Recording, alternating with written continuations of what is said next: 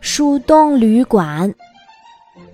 松鼠家族一直住在云朵森林的树洞里。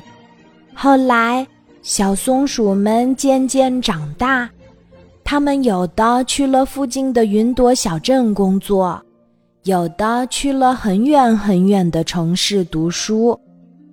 云朵森林里空出来的树洞越来越多。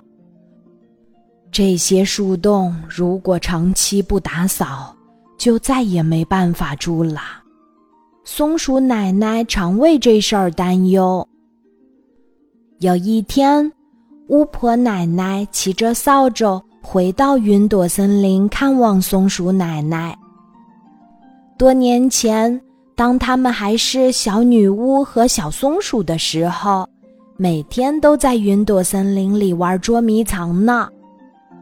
巫婆奶奶听说了松鼠奶奶的烦恼后，立刻想到了一个好办法：咱们合开一家树洞旅馆儿，空着的树洞可以变成客房。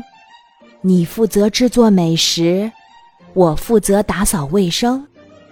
松鼠奶奶非常信任巫婆奶奶，于是很爽快地答应了。树洞旅馆要开业的消息传遍了云朵森林和附近的云朵小镇。云朵小镇的大人小孩都没有住过树洞，一个接一个打来电话，想要预订房间。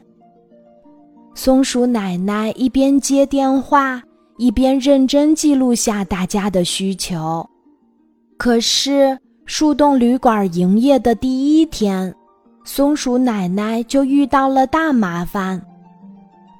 当第一批客人乘车抵达树洞旅馆时，他们被眼前的一幕惊呆了：树洞那么小，连脑袋都伸不进去，该怎么住呀？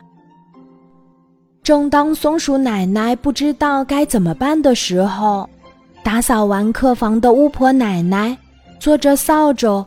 从树上飞下来说：“大家先别急，请过来品尝一下松鼠奶奶为大家精心制作的松子巧克力。”一听说有好吃的，客人们都高兴起来。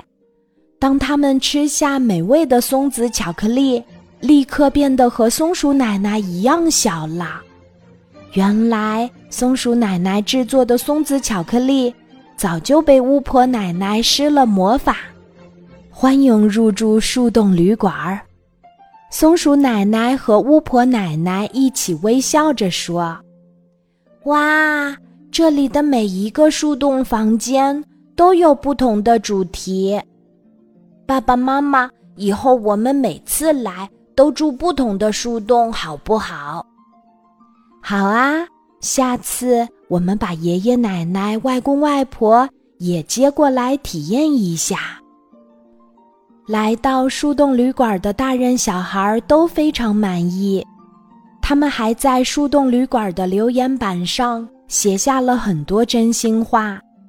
松鼠奶奶准备的美食可真好吃，巫婆奶奶打扫的房间可真干净。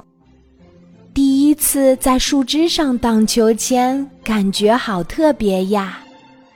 树洞旅馆最高的那间房风景最棒，还能看到日出和日落呢。